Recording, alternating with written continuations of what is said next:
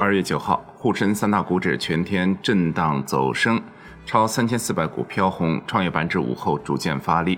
在冬奥以及政策的连续加持下，开年新的周期孕育而生，数字货币领先的新基建成为市场核心，同时老基建板块在稳增长刺激下脱离跷跷板效应，与新基建共振，短线情绪显著回暖。截至收盘，沪指收涨百分之零点七九，创业板指涨百分之一点三，大市全日成交九千三百亿元，昨天为八千八百亿元。盘面上，数字货币板块迎来政策春风，广电运通、新大陆等多股涨停。白酒板块强势反弹，洋河股份、古井贡酒涨超百分之七，贵州茅台、五粮液涨超百分之三。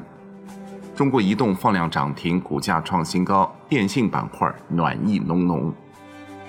锂矿、文化传媒、农业、汽车、军工、电力板块造好，比亚迪、牧原股份、紫金矿业、华能国际等纷纷拉升。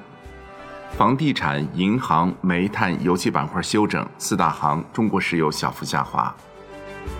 目前沪指短线已有企稳反弹迹象，而成长股为主的双创指数则刚刚止跌。公募基金一季度的动向需要持续跟踪。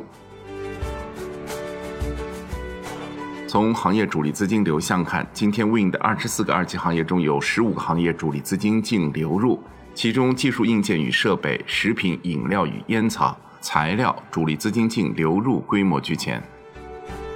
个股方面。今天有两千零九十四只个股主力资金净流入，两千一百九十三只个股主力资金净流出，其中中国移动、五粮液、江特电机、紫金矿业、西藏矿业主力资金净流入规模居前。当下机构强调，春季行情仍可期待，大象起舞稳定军心、稳增长受益的大基建、银行等方向依然是市场的核心关注点。